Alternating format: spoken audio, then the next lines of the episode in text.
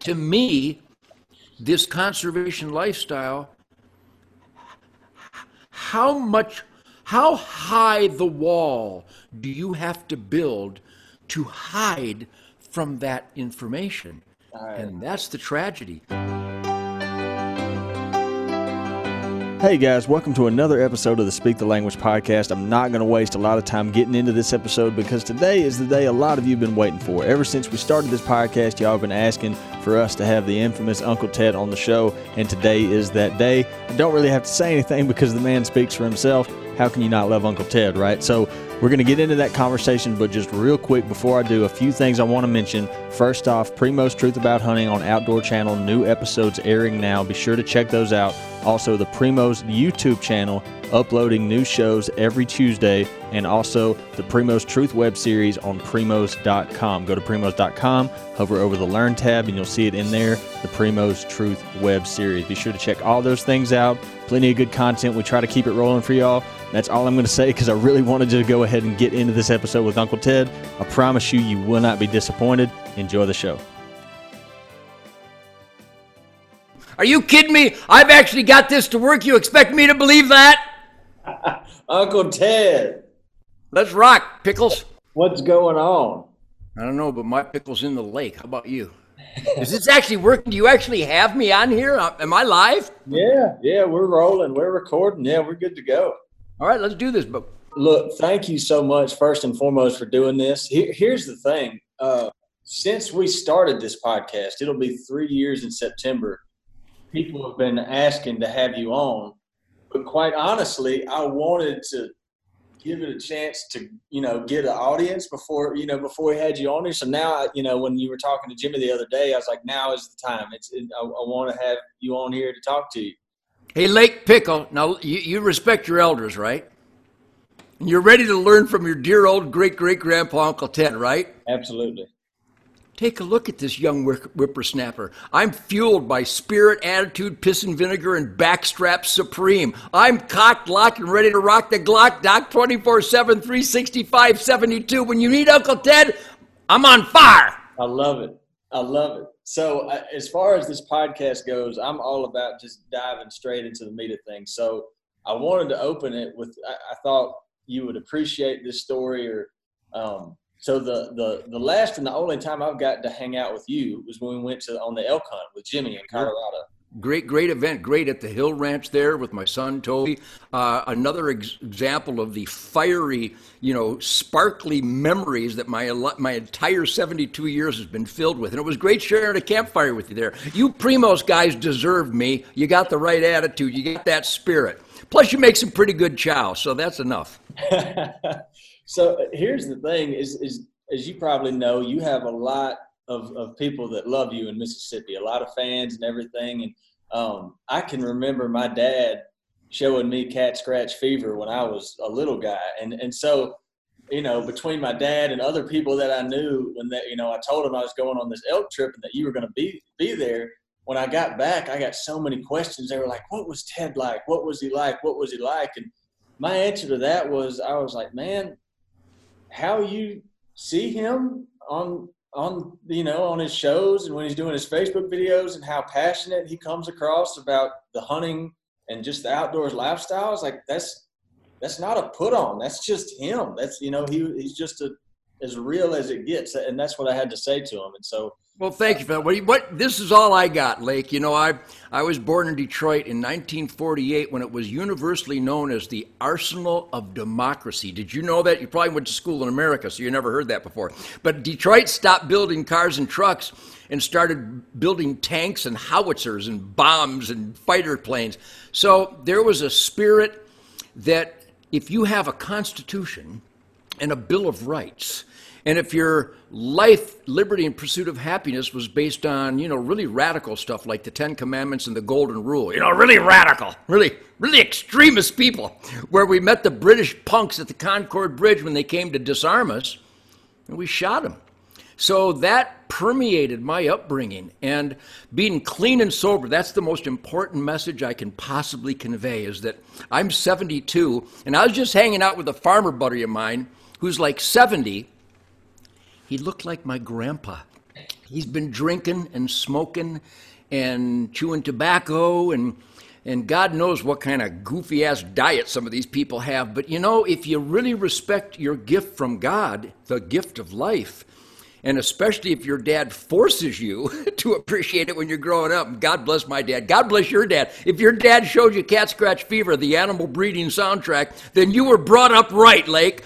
So, so what? This is all I got. I haven't got time to pretend.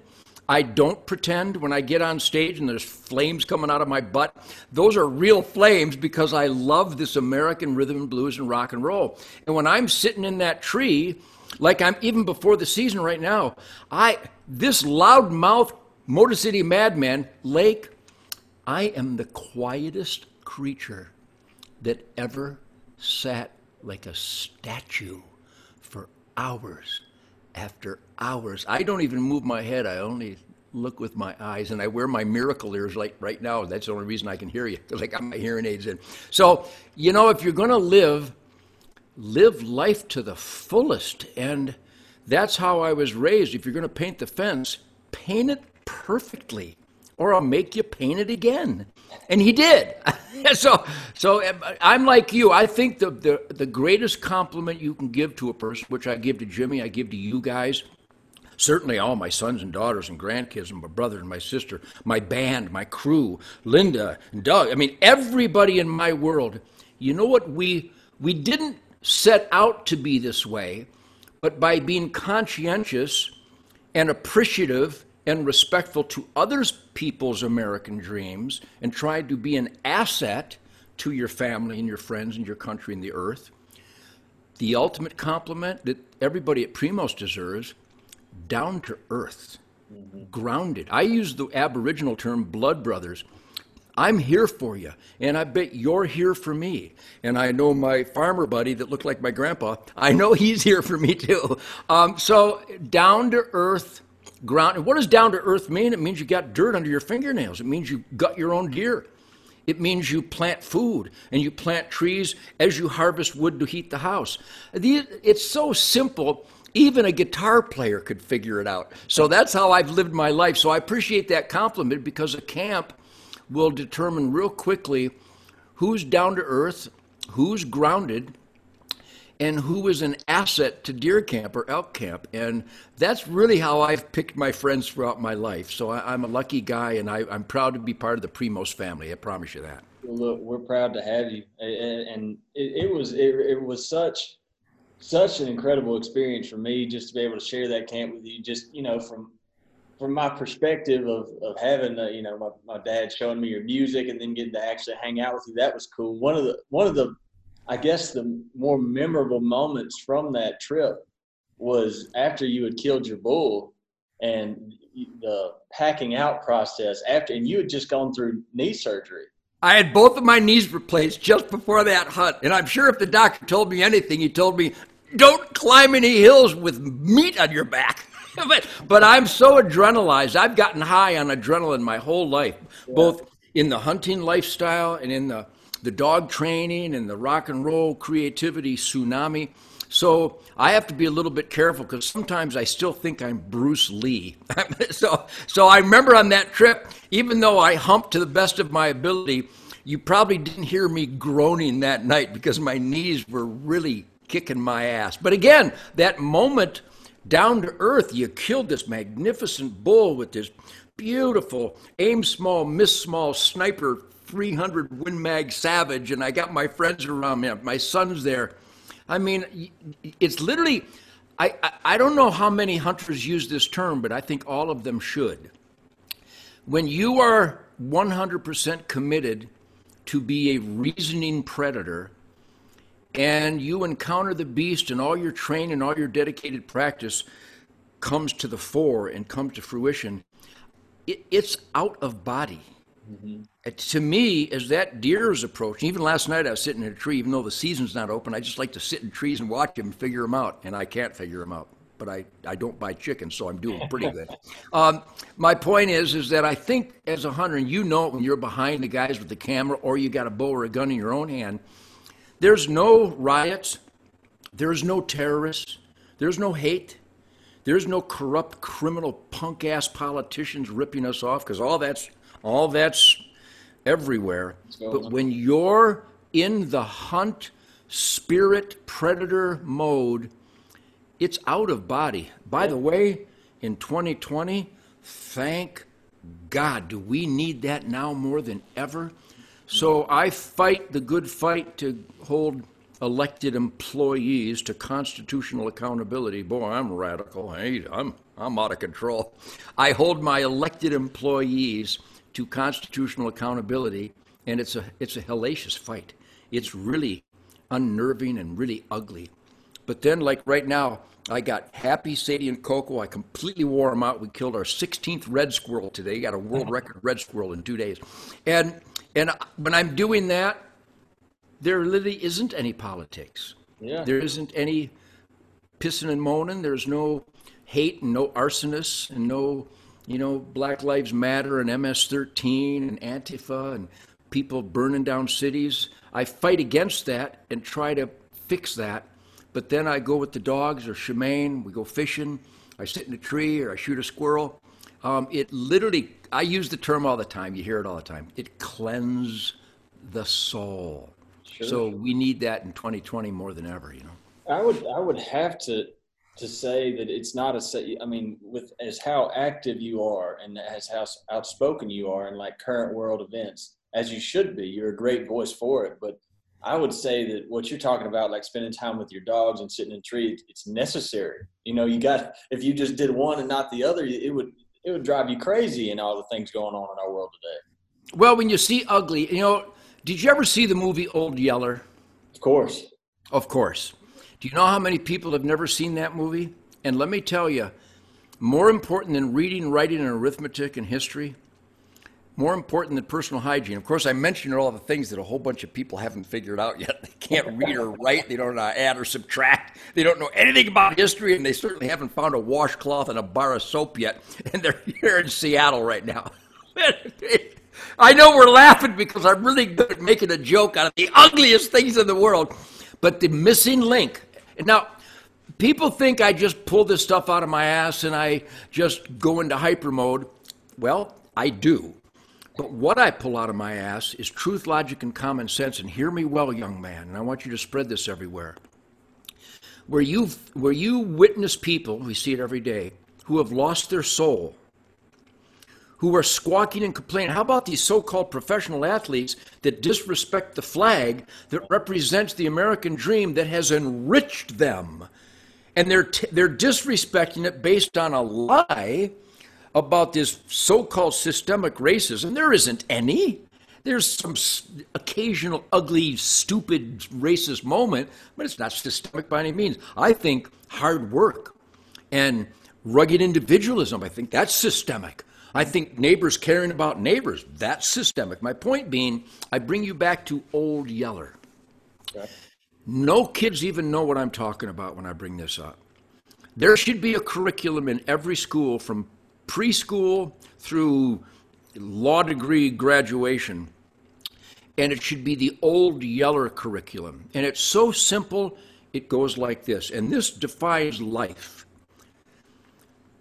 Old Yeller, great dog. We love the dog. He sits on our lap. Sometimes he gets on the bed and sleeps with us, and we hug him, and he licks us, and, and he saved the child from the rattlesnake. Good old Yeller.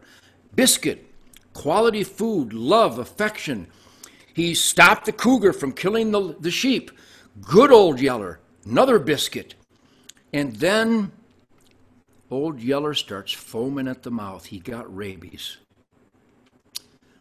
Good old Yeller, biscuit and love. Foaming at the mouth, old Yeller, bullet between the eyes. There's accountability.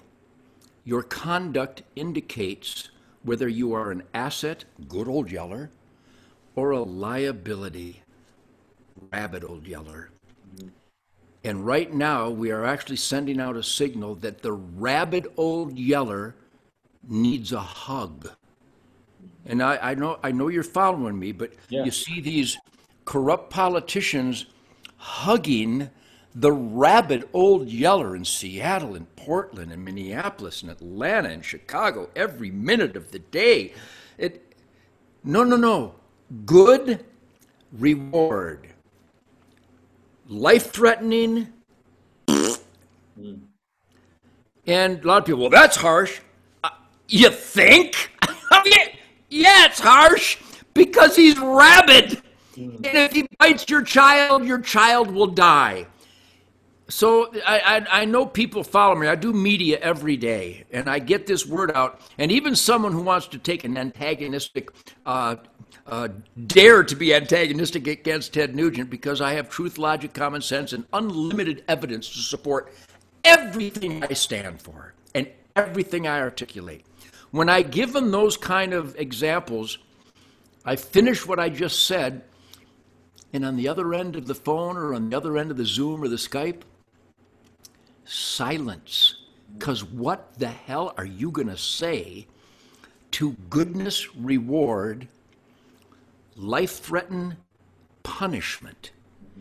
It's the missing link. And it's missing because our schools, since certainly even before I graduated in 1967, they, they don't want to hurt anybody's feelings. Well, guess who's burning down Seattle?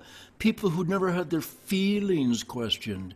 And feelings um, end up being foam around the mouth. So uh, I know we're trying to keep this positive, and I am because if you have a beautiful truck with lots of horsepower, great suspension, super handling, high performance, but it's got a flat tire, what are you going to look at, the paint job or the flat tire? Yeah. We have a flat tire in America, so I go out every day with a with a monkey wrench and a, a star wrench and a jack, and I keep trying to change this flat tire.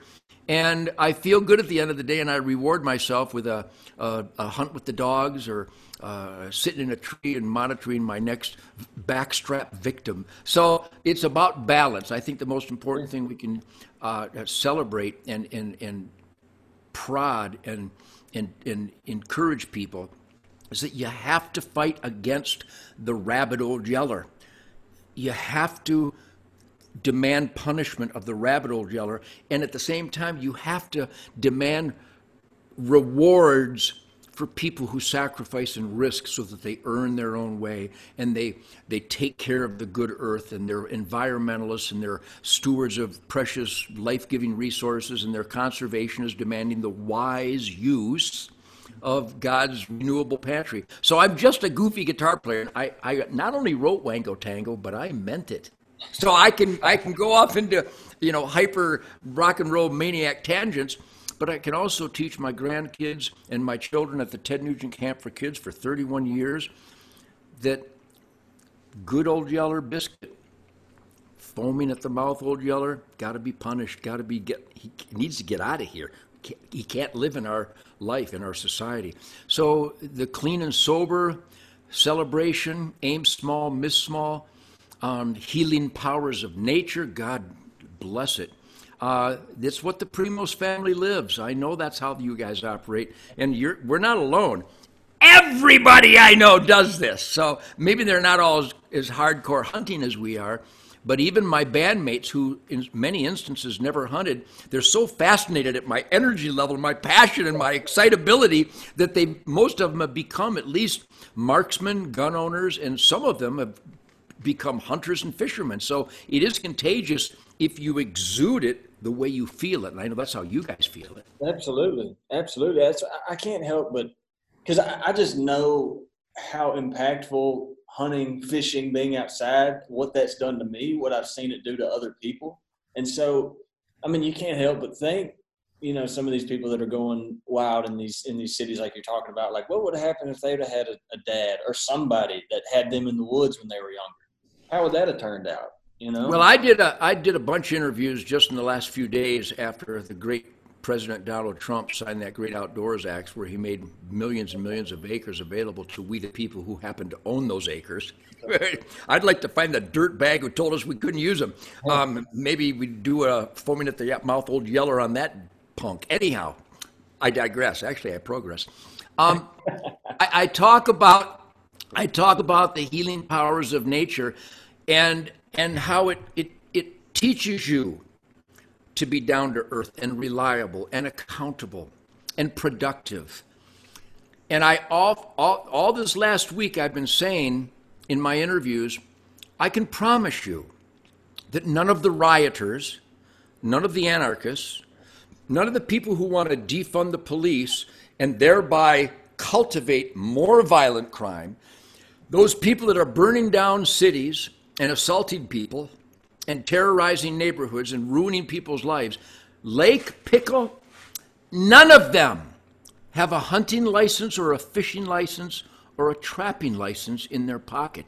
They have no idea how Mother Nature is the source of every breath we take, every food we consume, every wood that builds our homes. And it's the conservationists, the hunters, the fishermen, the trappers, the landowners, the ranchers, the farmers, people who are in touch with the reality of how we are one with Mother Nature.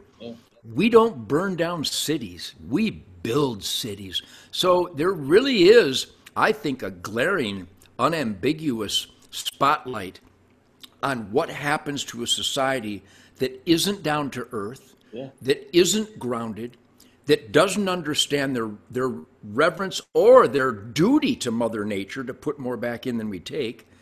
And they've attacked me all my life because I murder innocent animals. I, mean, I mean, how much brain altering chemical warfare do you have to pound on yourself to think that Ted Nugent's the only guy killing stuff. Since we started this interview, I think 17 billion chickens were decapitated because people like cordon bleu. Uh, my point is, is that when I get these points across, that the best people in the world happen to be hunters and fishermen and trappers, landowners, outdoorsmen and women, ranchers, farmers, people in touch with the earth, and these rabid old yellers ruining everyone else's lives, they have no idea that hunting is perfect, fishing perfect, trapping perfect. It balances nature, and that's where quality air, soil, and water comes from. Balanced wildlife habitat due to the annual harvest. Are you kidding me? Oh, by the way, write this down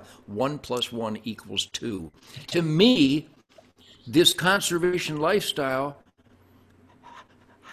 how much how high the wall do you have to build to hide from that information? And that's the tragedy. So as the hunting season is coming on and i'm i'm loading up right now i got I mean, I've been doing this since 1950, 1949, October of 49. I went north with my family at the age of 10 months. and I'm packing up right now because I got a bear tag in northern Michigan on my property up there in the northern lower peninsula. And I am so excited to start the baits going and take the dogs up there and get some squirrels and, and start monitoring the, uh, the Bushnell trail cameras and finding out the bears are ridiculously overpopulated up there. And I'm going to try to get me a big old rug steak with my Mathews bow. And I'm so excited I can't stand it. And I love that because you know, as I can tell, just I could tell through the Zoom screen how genuinely excited you are about that, and I love it. You know, it's it, it's that's people ask me, and I'm and I'm I've only been doing the Primos thing for I think I'm going on seven years. Like, do you ever get tired of it? Do you ever like not want to go hunting? Like, no, of course, no. I don't get tired of it. Lake, I talk about it on Spirit of the Wild. We've had uh, Ted Nugent Spirit of the Wild on Outdoor Channel. What started on public television in 1989. Shemane and I started carrying this big ass camera around, catching me, you know, shooting stuff with my old bow and arrow. And it was on public television in 1989. We've been doing Ted Nugent Spirit of the Wild for 31 years. We just did our 500th show. And what you see is uh, people sometimes they think I exaggerate. I don't have to exaggerate because what I do every day appears to be an exaggeration to people who aren't as alive as I am. Lake, I hunt every day. I went squirrel hunting with the dogs this morning. We got we run traps for these red squirrels that are devastating my barn, and, and I'm winning by the way. And red squirrels are really really smart. Um, between my little uh, suppressed 22 and the dogs, I'm and I'm I'm an old man and I've killed lots of game. I've killed elephants and rhino and lions and and Cape buffalo and elk and moose and caribou and I mean I've lived the the dream hunting life. I get so excited when Happy trees a squirrel. so I literally in one way or another, especially since this Chinese communist virus hit and the tour was canceled, everybody's tour was canceled, and that breaks my heart. But I'm still making killer music with my band. Oh, the best, the best cranking licks of my life. But I hunt or run my traps or fish every day. Mm. Every day I check my traps. Every day I shoot a squirrel for the dogs every day I shoot blue jays and starlings and, and red squirrels. Every day I exercise my aboriginal, self sufficient spirit. And I, I, I, don't hurt, I mean, I kill so many raccoons. We, we are the only property in southern Michigan. A lot of people don't believe this when I, when I say it. We have lots of pheasants because I slaughter the coons possums, skunks, snapping turtles, uh, the coyotes, the fox, everything that just marauds to eat eggs, I keep those on at least to a reasonable level of control. So uh, some of our pheasant nests actually survive. We have pheasants on our property that is just, it, to me, an old pheasant hunter back in the 50s and early 60s, there were pheasants everywhere. Yeah. And now I have pheasants because nobody, started in the late 60s, trapping kind of went away. Nobody traps. So all these varmints, all these egg stealers are just out of control. Uh, but not on my property. I have this, I have this control factor going on. So if you kill enough of those egg stealing varmints, you can have quail and pheasants. But if you don't wage war on them, you'll never have any ground nesting birds. So I'm going to have a great pheasant season, great duck season, great squirrels, grouse, woodcock, uh, great sandhill cranes, uh, deer. Oh my God, now I got a bear tag. It's just going to be a riot. I love it. The, uh, so have you been able to hunt pheasants before? is this going to be the first season that you're going to you're going to do it on your? Well, you know, I got a buddy down the road that has a pheasant preserve Okay. So we can start running the dogs, and the dogs live for that stuff. So I'll start hunting early when the when the game game preserve season starts. But uh, our pheasant season here in Michigan is October 20th, and I promise you, that's one morning I won't deer hunt. Uh, me and the dogs have a date, but I'll probably hunt pheasants most of the day and then get back in my tree stand that afternoon. So I hunt, I hunt all the game, and that's what we eat. We don't buy chicken, we don't buy beef or pork. Uh, we kill our own food, and I think that's another reason at 72 that I'm so damn healthy. Obviously, number one is clean and sober, but a, a, an intelligent, conscientious diet that starts with natural, organic, wild game, and that's the story of my life. See, I started pheasant hunting. I went pheasant hunting for the first time uh, three years ago, and I tell I tell you this because I know you're you're a dog person. Um, so I have a dog now, and and he went pheasant hunting with me for the first time this past November. I and bet he about went nuts, didn't he? My my love for pheasant hunting it grew exponentially. Just watching Knox, Knox is his name. Uh, watching him figure it out and get birdie and flush those pheasants and retrieve them. And it was, I, I, I, thought I loved pheasant hunting before, but now that I get to take and run my dogs and go them, it's, it's, I can't not go. I go every year. All about the dogs. It's all, I'm, I've never been without dogs, and I wish I could turn this around, but I got to hook up to a microphone and stuff. But I live, I got Sadie, she's a Labrador, she's over here and Happy is a Catahoula blackmouth cur yellow lab. He climbs trees. He climbs trees for coons and squirrels. He's my best friend. And then I have a beautiful uh, Michigan State Police canine uh, German Shepherd drug sniffer. And, uh, and my German Shepherd Coco is just. Don't tell Happy and Sadie, but Coco is as good a duck hunter as my labs are. Coco, Coco the German Shepherd is an awesome duck hunter, and she retrieves pheasants and doves and woodcock and grouse and squirrels. Whenever I get a squirrel out of the tree, um, whatever whatever dog catches it, that's their prize, and they they kind of almost get into a, a, a pissing match trying to get the squirrel. But they got it now. They're so aggressive that they actually catch the squirrel coming out of the tree. It's really awesome. Then they go nuts and they're so happy. And then I'm happy. Yeah, hunting dogs. Hunting dogs are they add so much to the experience. I, I love it. It's to duck hunting, pheasant hunting. I, it, my whole world has Sure. grown ever since I got Knox. I love it. And then you Mississippi guys, a lot of people come up and they squawk about, well, it's not ethical to hunt deer with dogs. Oh, shut up. Anytime you can use a dog to go hunting, it's perfect. I mean, name me name me where a dog isn't perfect for hunting bears and mountain lions and bobcats and, and running them with uh, coyotes and running hares out west. Whenever you can utilize a dog, it, it it upgrades the quality of the excitement level, like you said, exponentially. So you got, we got to be careful in our sport that there are some people that go, well, anybody can chase a bear up a tree with dogs and shoot it. Well, I'll give you four days to do it, smartass. Let's see you keep up with those dogs going up and down those mountains and down those valleys. But there's a there's a cannibalistic, you know, uh, stupidity uh, inbreeding in our own sport that they'll criticize other people's choice of methodology. And that hurts me more than the numbnuts in the animal rights world. I mean, if you don't want to hunt a bear with a hound, here's a good idea don't. Yeah, don't do it. Leave the rest of us alone. It's it's an incredible experience, and the dogs go nuts. And I'll tell you, in my life, I probably shot a half dozen bear over hounds, but I bet I put in 50 miles per bear. And now with my new knees, I'm not going to be able to do that anymore. Uh, but I, I love it all. If not only if it's legal will I do it, but if there's some laws where it's illegal, I will fight those bureaucrats. Like in Colorado, you can't use hounds or bait, which is why the bears are dangerously overpopulated. And then these corrupt bureaucrat punks will take our tax dollars and hire a USDA hunter to hunt the bears that we weren't allowed to kill using hounds and bait year round. When that kind of stuff. How can a government guy do that when the people who own the resource are not allowed to? And California does it. There's a bunch of states that have these laws. They're unethical. The laws are immoral. That's why I fight against those immoral laws. They were implemented by anti-hunters, and there's many states, game agencies that are infested with anti-hunters. Here's one for you, Lake, if you want to cry.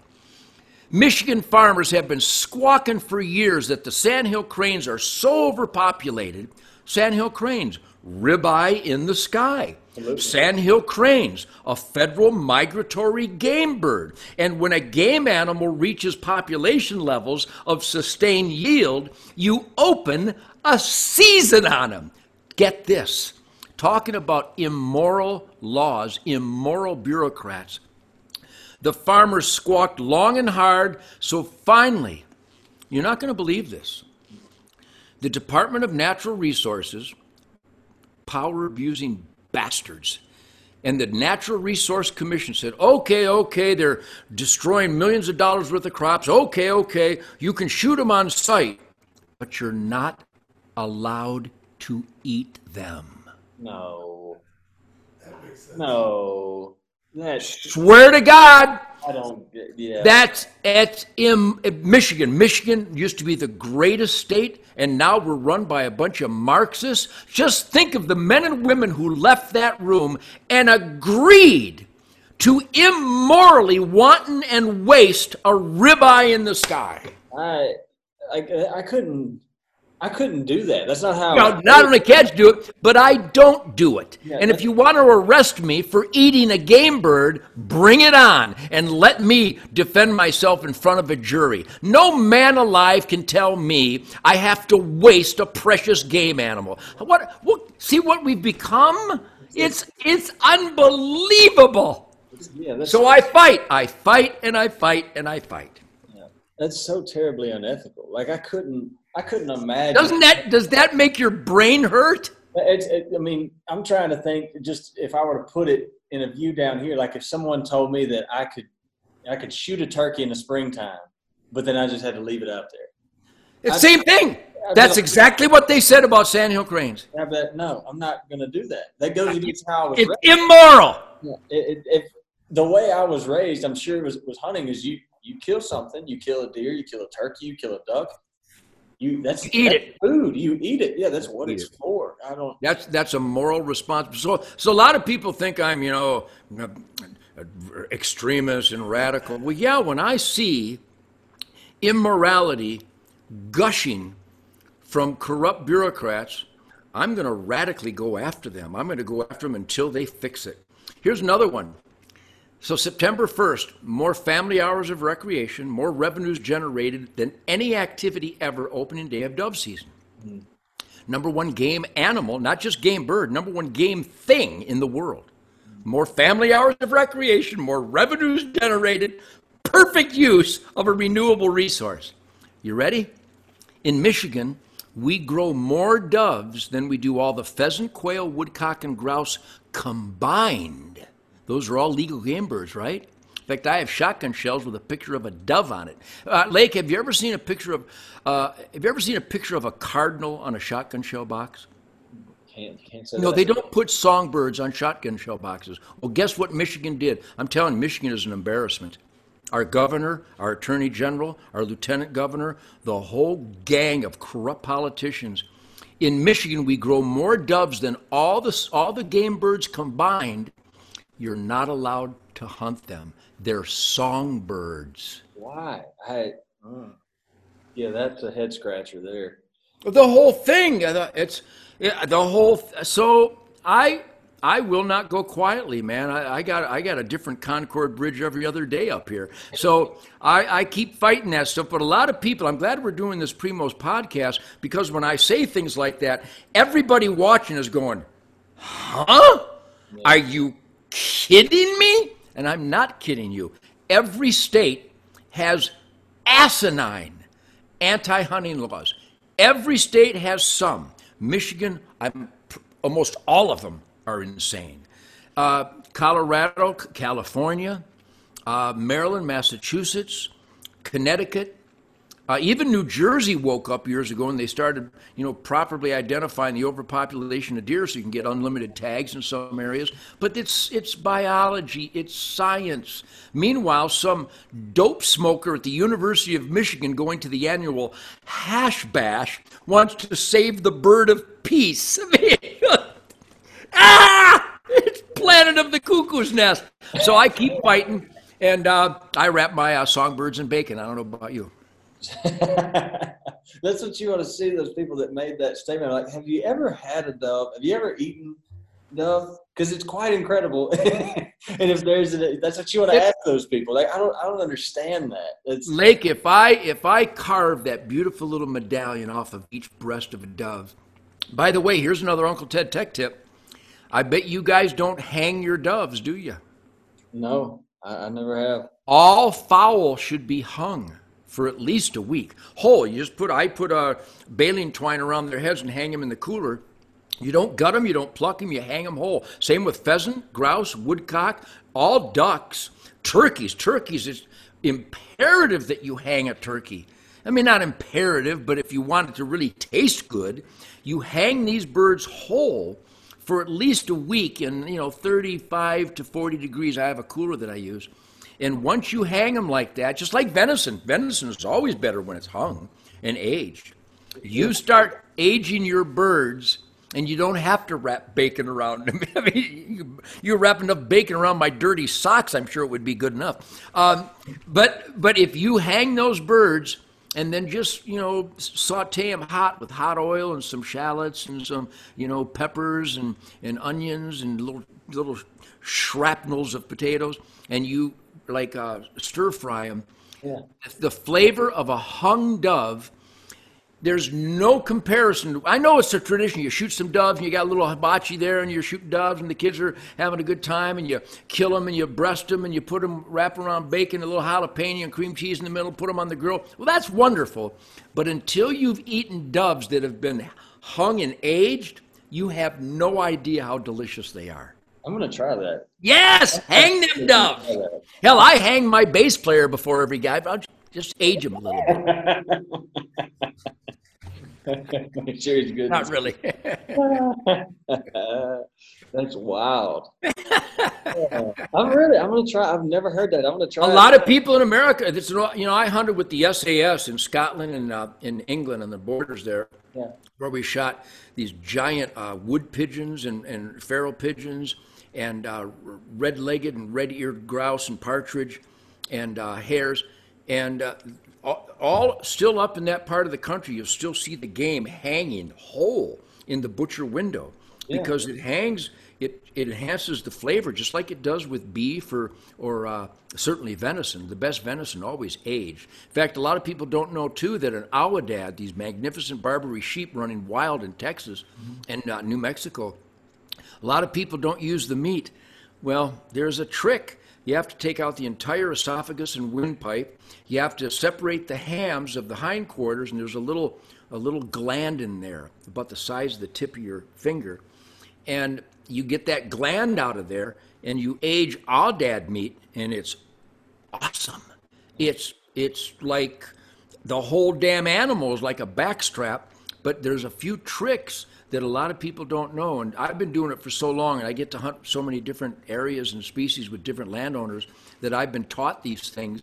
And uh, hanging fowl, all fowl, it enhances the flavor substantially. I'm absolutely gonna try that. Because like I, say, I do it with venison without question. It's just the thing you do. You know, you hang your venison.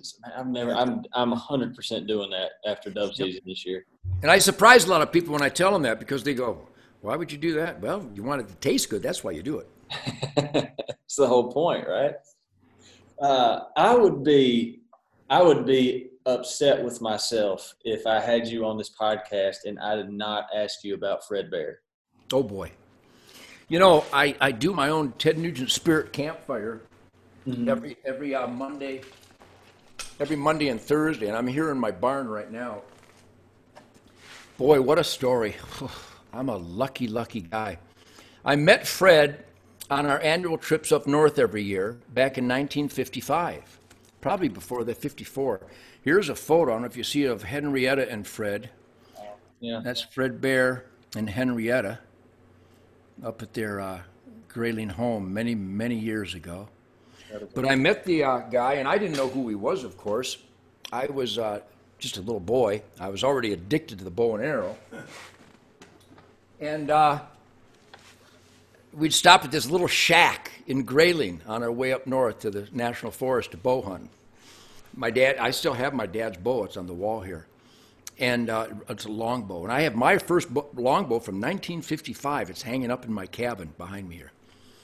And long story short, Born, I could keep you here for hours and hours and hours telling you my Fred Bear stories.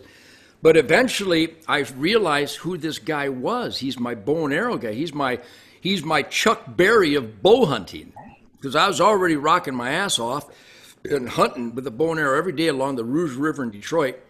So eventually, by the time I was eight or nine, I realized we're stopping at this little shack that says Bear Archery. And this is Fred Bear. He was on the cover of True Magazine with a polar bear. That's this guy. Yeah. So I started getting like like a gaga fan eventually. Probably be a pain in the ass. But we'd stop up there and we'd have uh, chocolate milk and cherry pie at the Grayling restaurant.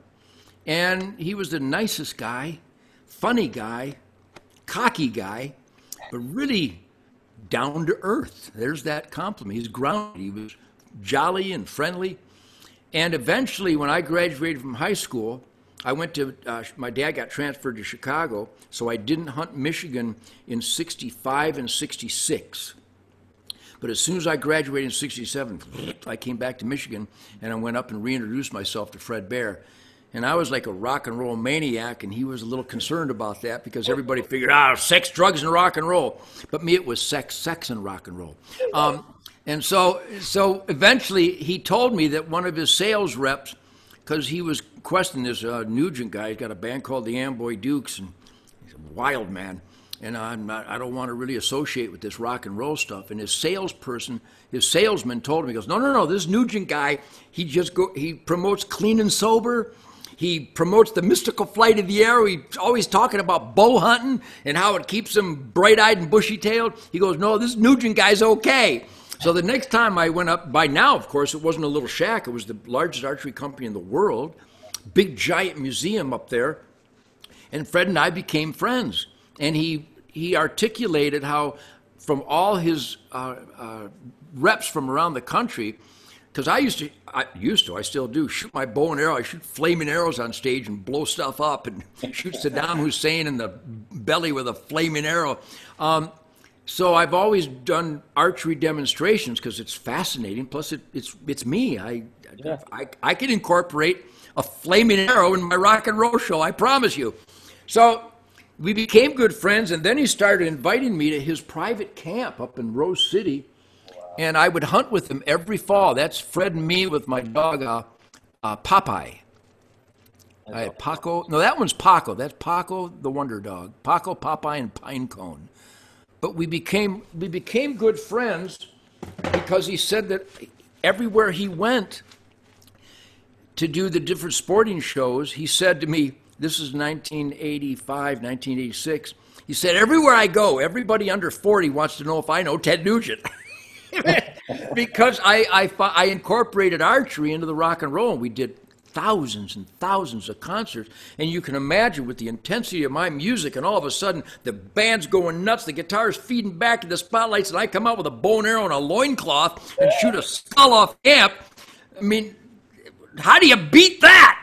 So, so he and I became good friends, and then I, on uh, in October of 1987, I was at his lodge with him. I hauled ass to get back every year, just just to be around the campfire with the guy, and uh, he told me to keep doing what I'm doing. He says, uh, "You got people are criticizing you because you say whack 'em and stack 'em." Well, what does whack 'em and stack 'em means? I think it means kill 'em and butcher 'em, or maybe maybe harvest them and cook them. I mean, what the hell's the difference? I, I know when I got my first deer, I got my first deer with the bow in 1970. And my dad's, I think he might have said, Yeah, you're really whacking and stacking now. I got one deer. but I've made up for it since then. So the point is, is he told me to keep promoting it with the clean and sober message and the excitability, because I'm an excitable guy. And if you're not exuding excitement for bow hunting, young people don't, they're not going to pay any attention to you Could not agree more. But they sure pay attention to me. Even as old as I am, you go to my Facebook anytime, Lake, and look at the millions of people that love the attitude, the music, and my bow hunting. Oh yeah. We have more young demographic, and I'm old, but we have more young demographic watch Spirit of the Wild than any other show. Not even, there's not no zero. I, I bet you I have more young people outside of the hunting world that watch my show than all the other shows combined. And what's the most important job we have? Recruitment. Mm-hmm.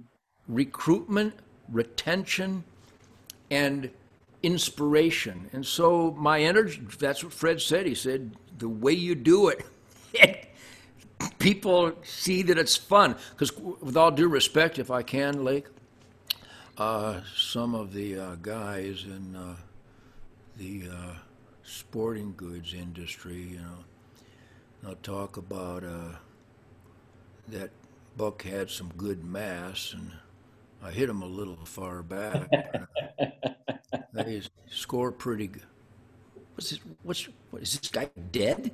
I mean, I get more excited choosing socks in the morning than some of these some of these guys that have record book animals. I mean, what is wrong with these people? that. That that's that's how much you enjoy this. You you know what? You've seen them. Yeah. Well. Uh, Yeah. yeah, I got a pretty good uh, buck on the trail camera. Um, I mean, it's, it's just sad. Shemane, come here. That impersonation is spot on. Can you get out with Primos? For you look beautiful.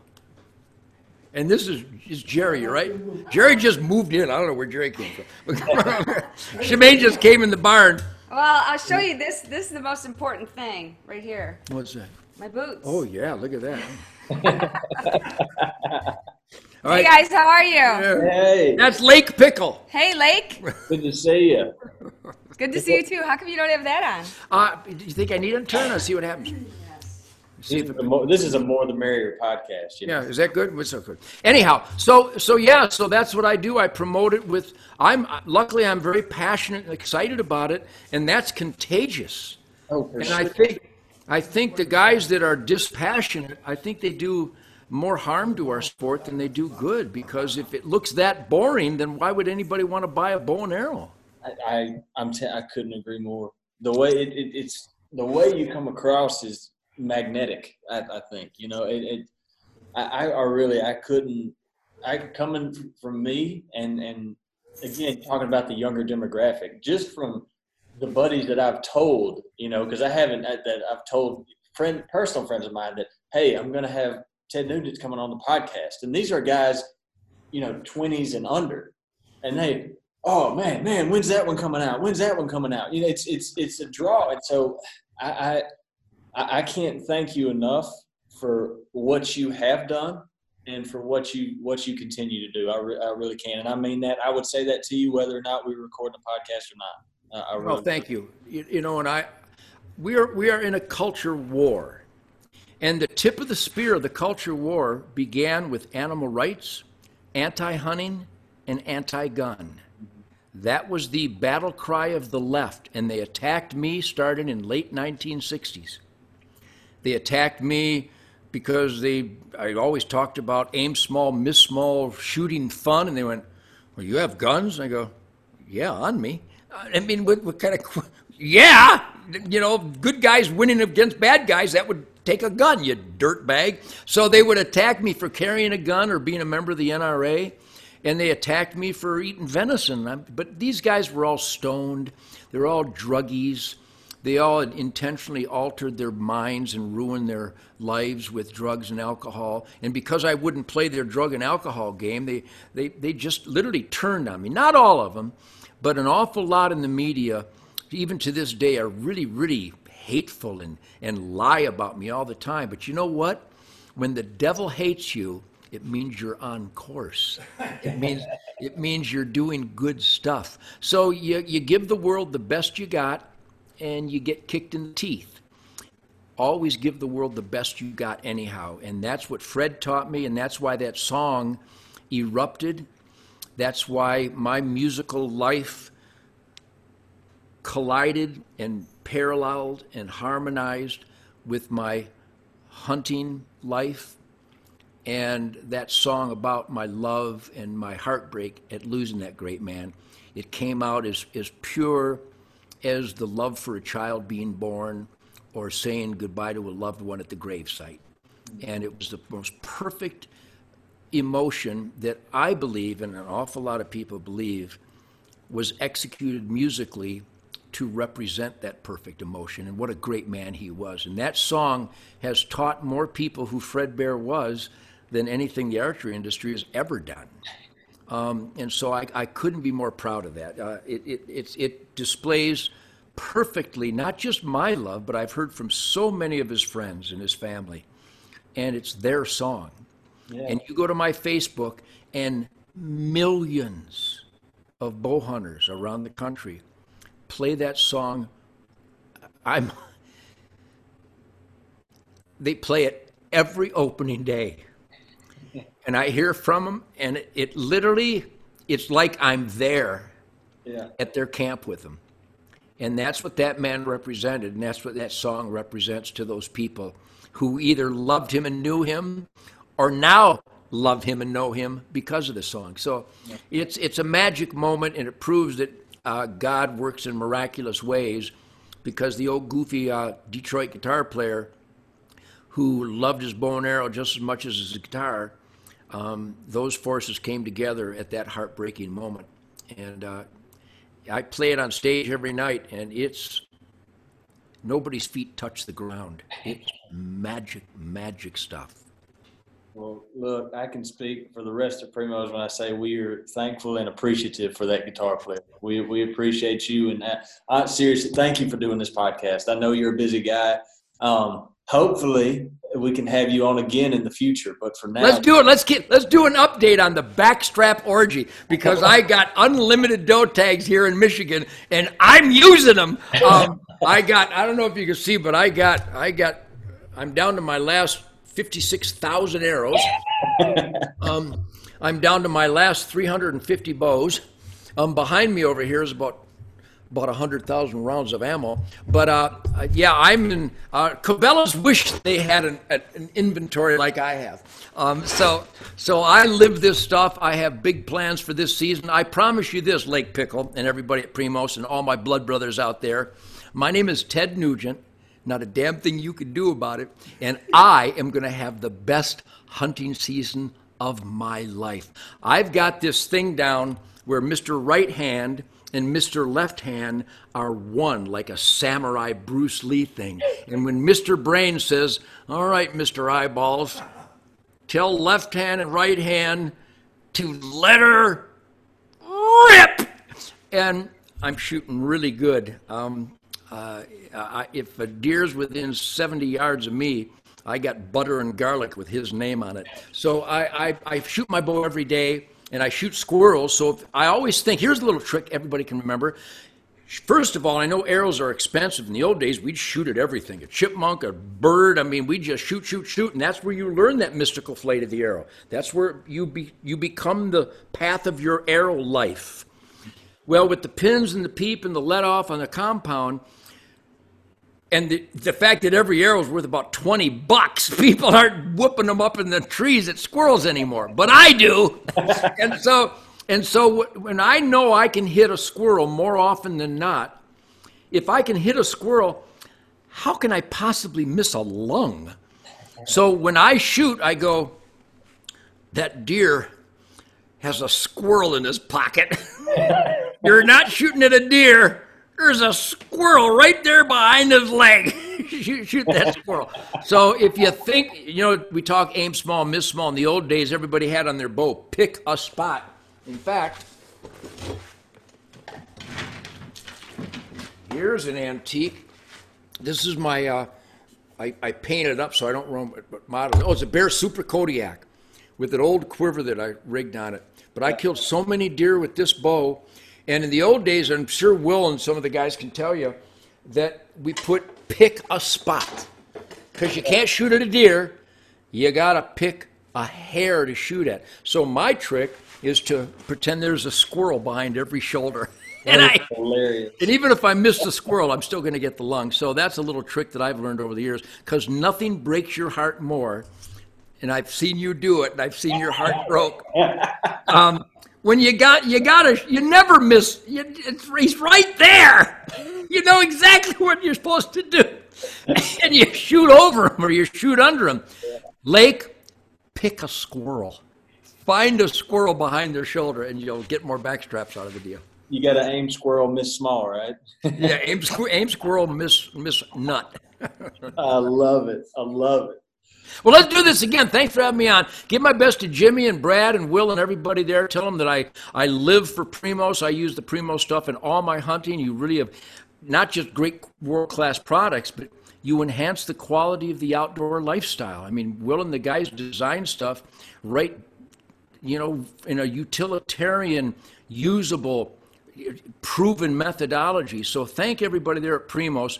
And right now, in 2020, the industry has created the best arrows, the best bows, the best guns, the best ammo, the best optics, the best clothing, the best boots. I mean, this is literally, when I was growing up, I still got some of my old uh, Woolrich black and red uh, checkered uh, hunting clothes, and we wear Herman survivors. And I know Will will know what I'm talking about. Herman survivors were insulated leather boots, and you'd freeze your toes off. but nowadays, the, the, the products are so unbelievably good. So these are the times to get more and more people involved. In fact, I would welcome everybody to come to my Facebook and see that there's people that are looking for spiritual invigoration and you will find it in the great outdoors. But also come to my Facebook. I have a Ted Nugent Spirit Campfire tonight, every Monday and Thursday at 9 p.m. Eastern Time. And no matter where I am, tonight I have my great guitar player, Derek St. Holmes. I had Billy Gibbons and Governor Huckabee. I had Rickey Medlocke from uh, Lynyrd Skynyrd. I had Mitch Ryder on. I'm, I got Sarah Palin coming on soon. I got Sammy Hagar coming on. But it's a riot. I had my band, Greg and Jason, just the best. It's called the Spirit Campfire, and it's about an hour long every Monday and Thursday and we have a riot and people who love the outdoor lifestyle or just like a smartass that's having a really good time. Um, i think my spirit campfire is a little special. I love it. I love it.